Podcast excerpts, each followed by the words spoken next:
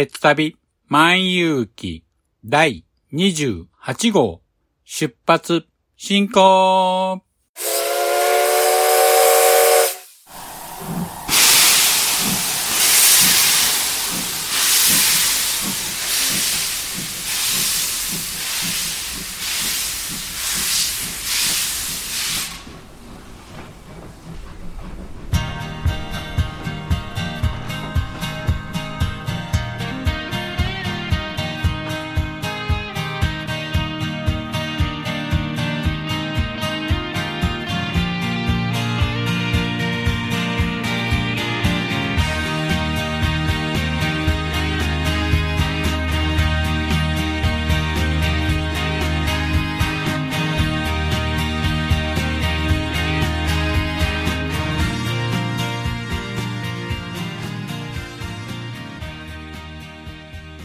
毎度ご乗車ありがとうございます。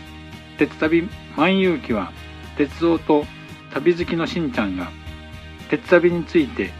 ゆるーく語るポッドキャスト番組です。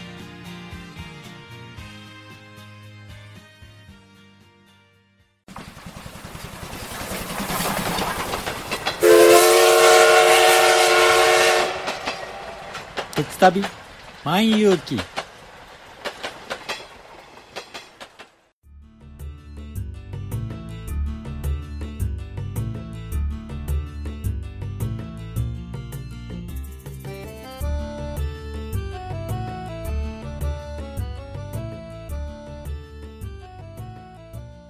皆さん、こんにちは。鉄旅万有記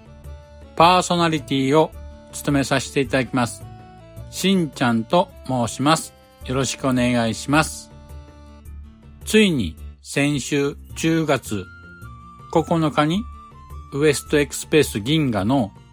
12月から来年3月の運行予定が発表されました。山陽本線を大阪下関間を昼間走るダイヤとなっています。発表されたダイヤは下り列車が始発大阪駅を朝7時19分に発車し終点下関駅には19時45分着となります。運行日は土曜日と火曜日となります。上り列車、始発下関駅を10時38分に発車し、終点大阪駅には22時2分着となります。運行日は日曜日と木曜日となっています。大体は予想していたんですけども、余裕を持った12時間ほどかけて運行するダイヤになっていますね。この昼間の山陽本線のルートもぜひ乗ってみたいと思います。さて、今回のテーマなんですが、前回予告したようにウエストエクスプレス銀河に乗車してきましたので、その感想をお話ししたいと思います。題して、乗ってきました。ウエストエクスプレス銀河。では、詳しくは本編で。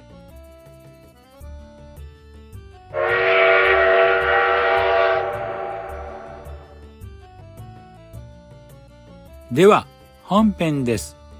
今回は、乗ってきました。ウエストエクスプレス銀河と題しましてお話ししたいと思います。早速ですが、10月7日から8日の日程で念願のウエストエクスプレス銀河に乗車してきました。まず最初にウエストエクスプレス銀河について説明したいと思います。2020年今年9月11日から運行を開始した JR 西日本の新しい長距離列車です。11月までは京都、大阪から島根県の出雲市間を夜行で運行しています。12月から来年の3月までは大阪から下関間を中高で昼間ですね、運行する列車となります。車両は昔新快速として活躍していました117系電車を改造した6両編成の電車となります。1号車はグリーン指定席のファーストシート。2号車は普通指定席、女性用のリクライニングシートとクシェットと呼ばれる伸び伸び座席。3号車は普通指定席でリクライニングシートとファミリーキャビンというコンパートメントがあり、並びに明星というフリースペースもあります。4号車は優勢という車両すべてがフリースペースとなっています。5号車は普通指定席で伸び伸び座席のクシェットとなります。6号車はグリーン個室でプレミアムシートとなっています。および水星というフリースペースもあります。このウエストエクスプレス銀河は七つ星イン九州やトワイライトエクスプレス水風、トランスイート四季島と違い、気軽に JR の乗車券と指定席で乗ることのできるカジュアル志向の長距離列車として計画された列車です。と言いましても、当面の間は新型コロナウイルス感染の影響で乗客の連絡先や住所がわかるということで旅行代理店の日本旅行の旅行商品として宿泊と JR の切符のセットでの販売となっています。また、現在は購入希望者が多いため、抽選方式での販売のみとなっています。どれだけ人気かというと、9月11日の京都発出雲市行きの一番列車の抽選倍率はなんと153倍ということでした。ほんとびっくりですよね。まあ、これだけですね。皆さん、新しい長距離夜行列車に興味があったということですよね。そんな中、幸運にもウエストエクスプレス銀河の旅が当選したんです。私が応募したのは倍率が低そうな平日のそれも上り便出雲市発大阪行きに応募しました。どうしても下り便の京都発出雲市行きが人気が高いようですね。当初は宿泊の宿、ホテルは決まった中からしか選べない工程も決まったコースのため自由度の低い旅行代理店の旅行商品としての販売には嫌だったんですけども、まあ旅行代金の中にですね、ウエストエクスプレス銀河内でのお弁当がついていたり、なんといっても GoTo トラベルキャンペーンの割引が適用されますので、ほぼほぼ旅行代金が半額となりました。コロナ禍の中での旅行代理店の旅行商品としてのウエストエクスプレス銀河の旅も、まあいいかなと思いました。では、そろそろウエストエクスプレス銀河に乗車した感想をお話ししたいと思います。乗車した一番最初に感じた感想は、これはまさしく現代に蘇った寝台列車という感想を持ちました。元新快速の117系をよくぞここまで改造し長距離を運行する列車へと変貌させたと感動してしまいました。車内設備はフリー Wi-Fi も完備し、さらに各座席には電源コンセントも設置しています。なんとグリーン車には USB ポートも設置しています。また、車端部には大型荷物用の置き場も準備されていますので、海外からのインバウンドの乗客にも対応できるという風になっています。車内のインテリアは木製素材をふんだんに使い、照明も暖色系で暖かみのある室内となっています。これならゆったりとした長距離列車の旅を楽しめる空間になっていますね。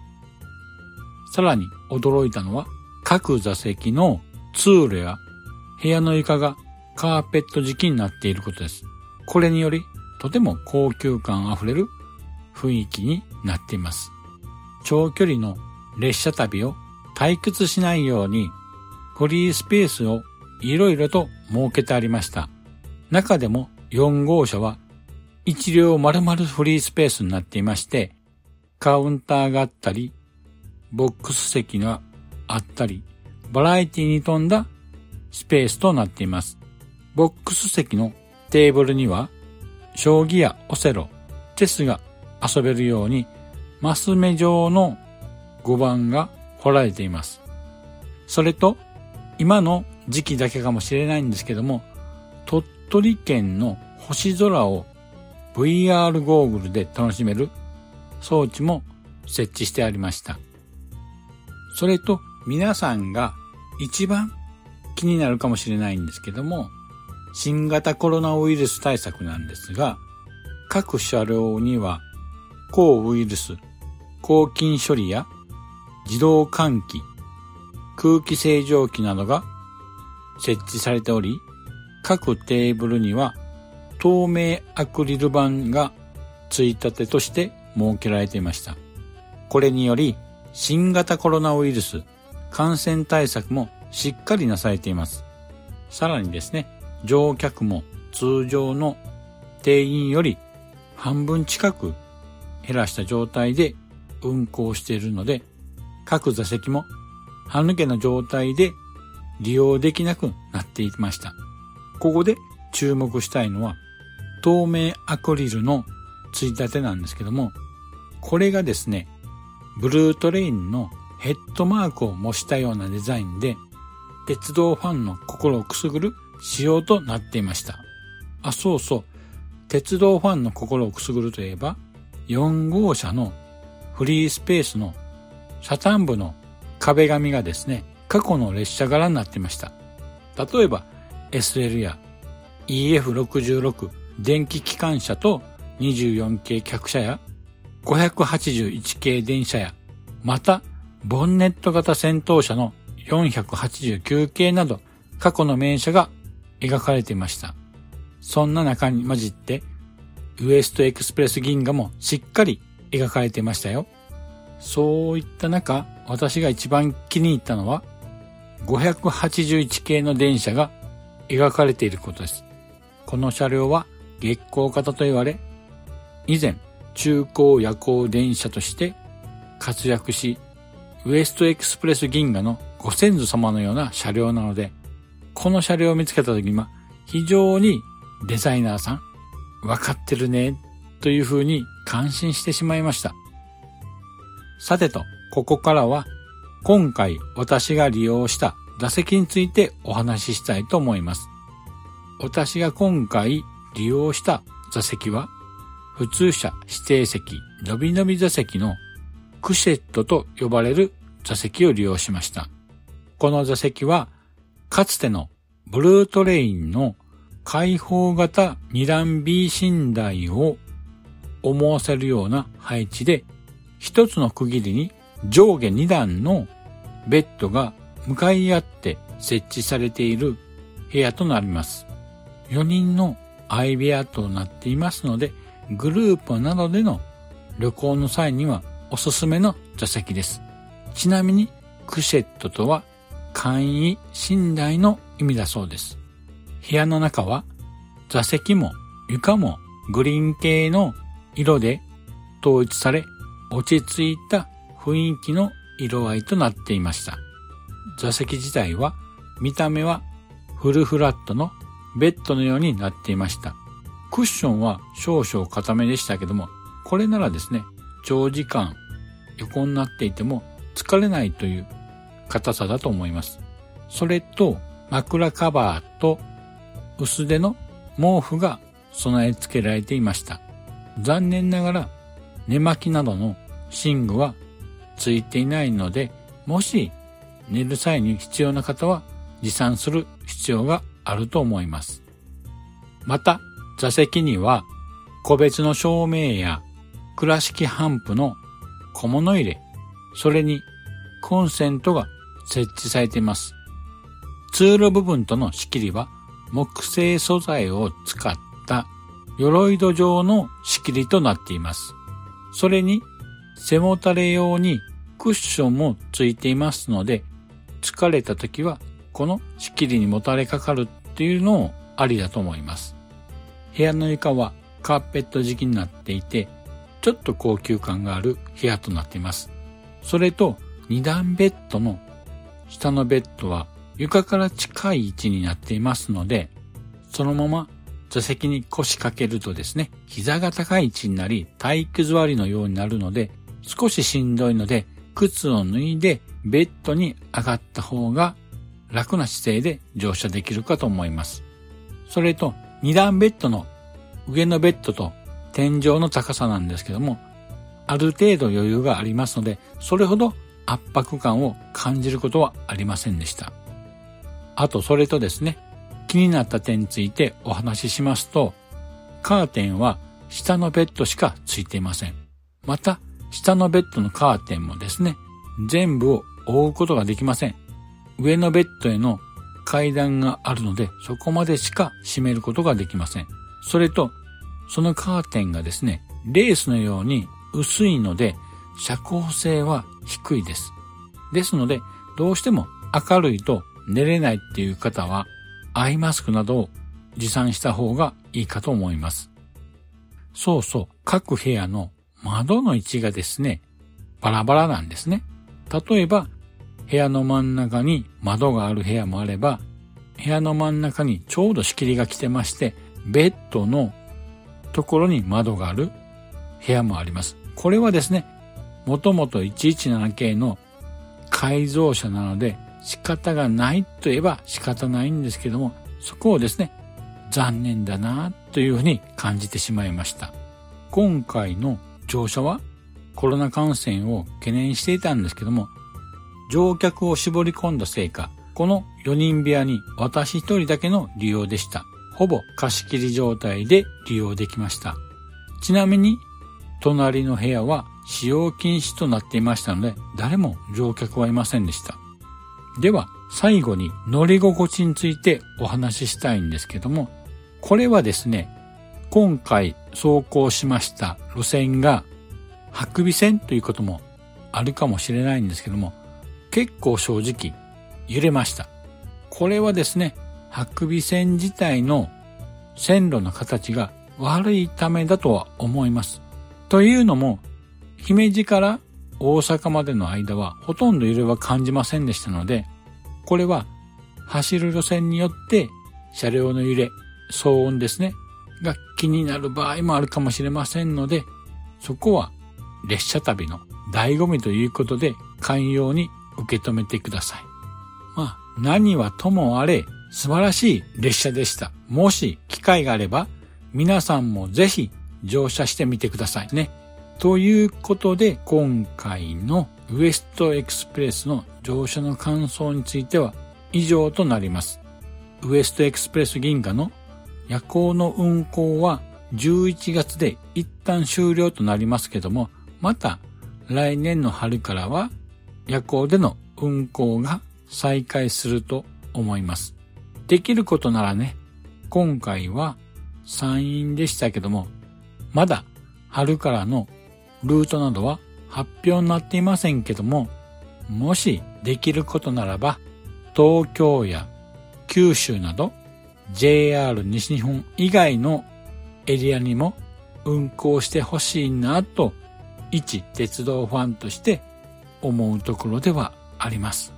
さて、そろそろお時間となりましたので、今回はこの辺にしたいと思います。では、エンディングです。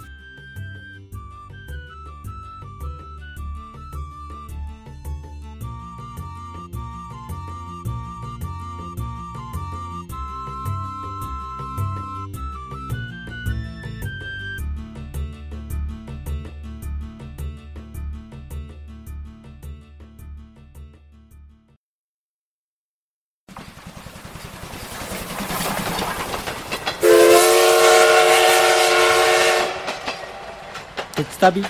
万有記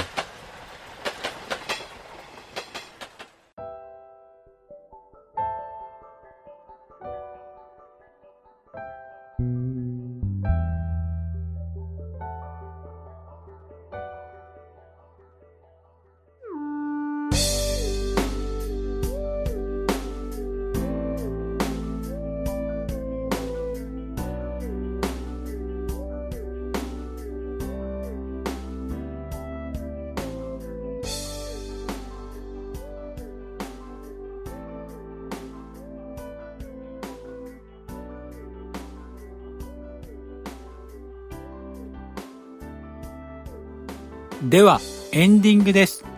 今回の観光列車、乗ってきました。ウエストエクスプレス銀河のお話はいかがでしたでしょうか？夜行での山陰ルートの募集は終了してしまいましたけども、これからは12月から来年3月の中高での山陽ルートでの募集が始まると思いますので、乗ってみたい方はお出かけネットのウエストエクスプレスのホームページを要チェックですよね。もう多分そろそろ始まるかと思うんですけども、詳しい情報が出てきましたら、こちらの番組でもお話ししたいと思います。ところで、10月といえば、例年なら、秋版の青春18切符とも言える秋の乗り放題パスを利用して、どこかへ行ったとか、どこかへ行くとか、よく話に聞くんですけども、今年はですね、あまり聞きませんね。まあ、コロナウイルスの感染の影響もあるとは思うんですけども、今年はですね、新幹線や特急も乗り放題のいろいろな切符がありまして、どこでもドア切符やみんなの九州切符、北海道ラブ6日間周遊パスなど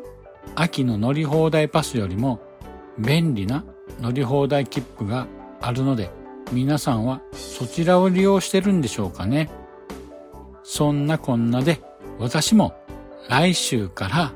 北海道ラブ6日間周遊パスを利用して JR 北海道の完全乗車を目指して北海道へ行ってきます。この海道旅行のお話は次回以降の番組でお話ししたいと思いますので楽しみに待っててくださいね。さて、この番組では皆様からのご意見やご感想をお待ちしています。Apple Podcast や Google Podcast のレビューや鉄旅万有記のブログのコメント欄、また Twitter にハッシュタグ鉄旅万有記とつけてツイートしていただければ番組内で紹介したいと思います。では、今回はここまでにしたいと思います。また次回をお楽しみに。失礼いたします。あほい。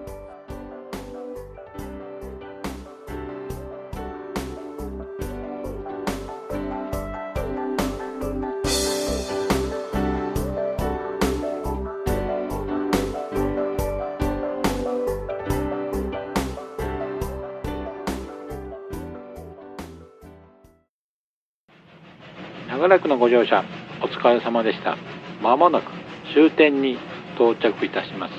くれぐれもお忘れ物のないように今一度お手回り品のご確認をお願いいたします。ではまたのご乗車を心よりお待ちしております。ありがとうございました。